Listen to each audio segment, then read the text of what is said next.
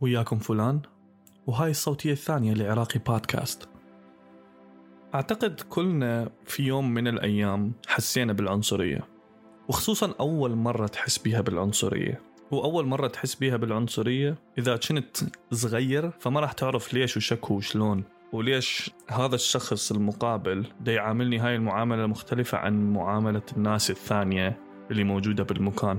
أني أول مدرسة إلي كانت مدرسة إسلامية في الدولة المجاورة للعراق. وأني صدفة أنه أني أهلي مولودين شيعة. فأني تعلمت الصلاة منهم يعني. المدرسة اللي كنت بيها كان عندهم صلاة الظهر كل يوم لكل الطلاب يصلوها سوية. وكل يوم يخلون طالب من الطلاب يكون الإمام بهاي الصلاة.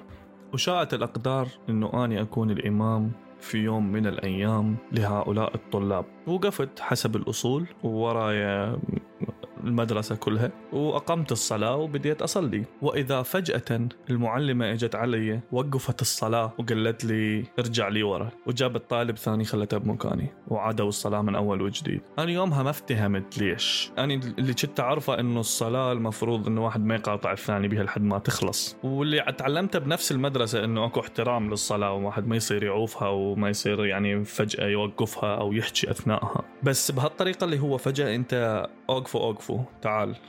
cut تعال غيروا هذا الممثل حطوا واحد ثاني. يلا اكشن اللي لاحظته إنه اني دا أصلي بشكل مختلف عن باقي المدرسة كلها، أنا كنت منزل إيدي والبقية متكتفين، أنا يومها ما حكيت لأحد واعتبرته موقف عادي بالبداية.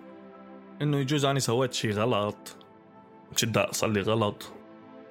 المدرسة كانت عبارة عن طابقين، الطابق الفوق كان للبنات، طابق الجوة للولد، وكانت الساحة جهتين الجهة اللي ورا للبنات والجهة اللي قدام للولد. وكان كلش صعب إنه أنت تلتقي بالجنس الآخر بأي شكل من الأشكال. والمعلمات كانوا لابسين خمار. وعلى سيرة الخمار أكو قصة صارت وياي بهاي المدرسة. كنت صف ثالث ابتدائي. كان عندنا طالب كل حصة يقمز ويصيح وما يخلي المعلمة تحكي ويقمز من رحلة لرحلة. بس هو ما كان مؤذي يعني بس كان دائما يضيع الوقت ويلعب. طبعا هذا إذا تجي تفكر به هذا اسمه اضطراب فرط الحركة.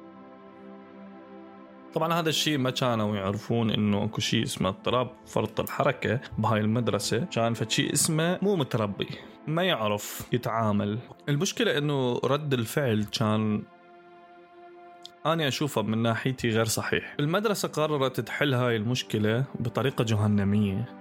لأنه كانوا كل مرة يشتكون الاهله واهله يقولوا لهم ما متخيلين الحجم الكارثة اللي هو دا يسويها بالمدرسة. هي مو كارثة بس كانوا ما يعرفون يتعاملون وياه. فشلون قرروا يحلون هاي المشكلة؟ قرروا إنه يجيبون أمه تقعد ويانا بالصف وتلبس خمار حتى تشوف هو شي يسوي.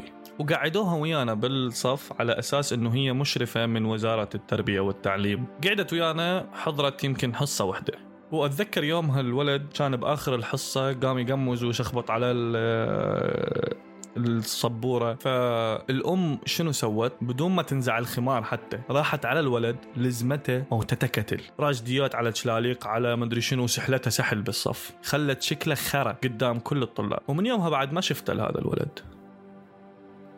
اللي حاب أقوله بهاي الحلقة تعاملنا ويا المواقف كلش مهم. لازم نفكر كلش هواي قبل ما نتعامل ويا أي موقف. إذا كان موقف الصلاة اللي لسه أتذكره أو موقف الولد اللي انكتل قدام الصف من وحدة كان ما يدري مني لحد ما طلع ويلا عرف مني. وهذا كله كان بالابتدائي. الشيء اللي خلاني أقول إذا آني كانت حركة بس نقلوني من منصب الإمام في الصلاة الجماعية في هذه المدرسة إلى صفوف المصلين خلاني لحد هسه أتذكر هذا الموقف. شنو إحساس هذا الولد الصغير اللي انضرب قدام كل زملائه بالمدرسة؟ وهل هو بعده يتذكر هذا الشيء هسه؟ أتمنى إنه هو ما يتذكره بس أنا متأكد إنه هو متذكره.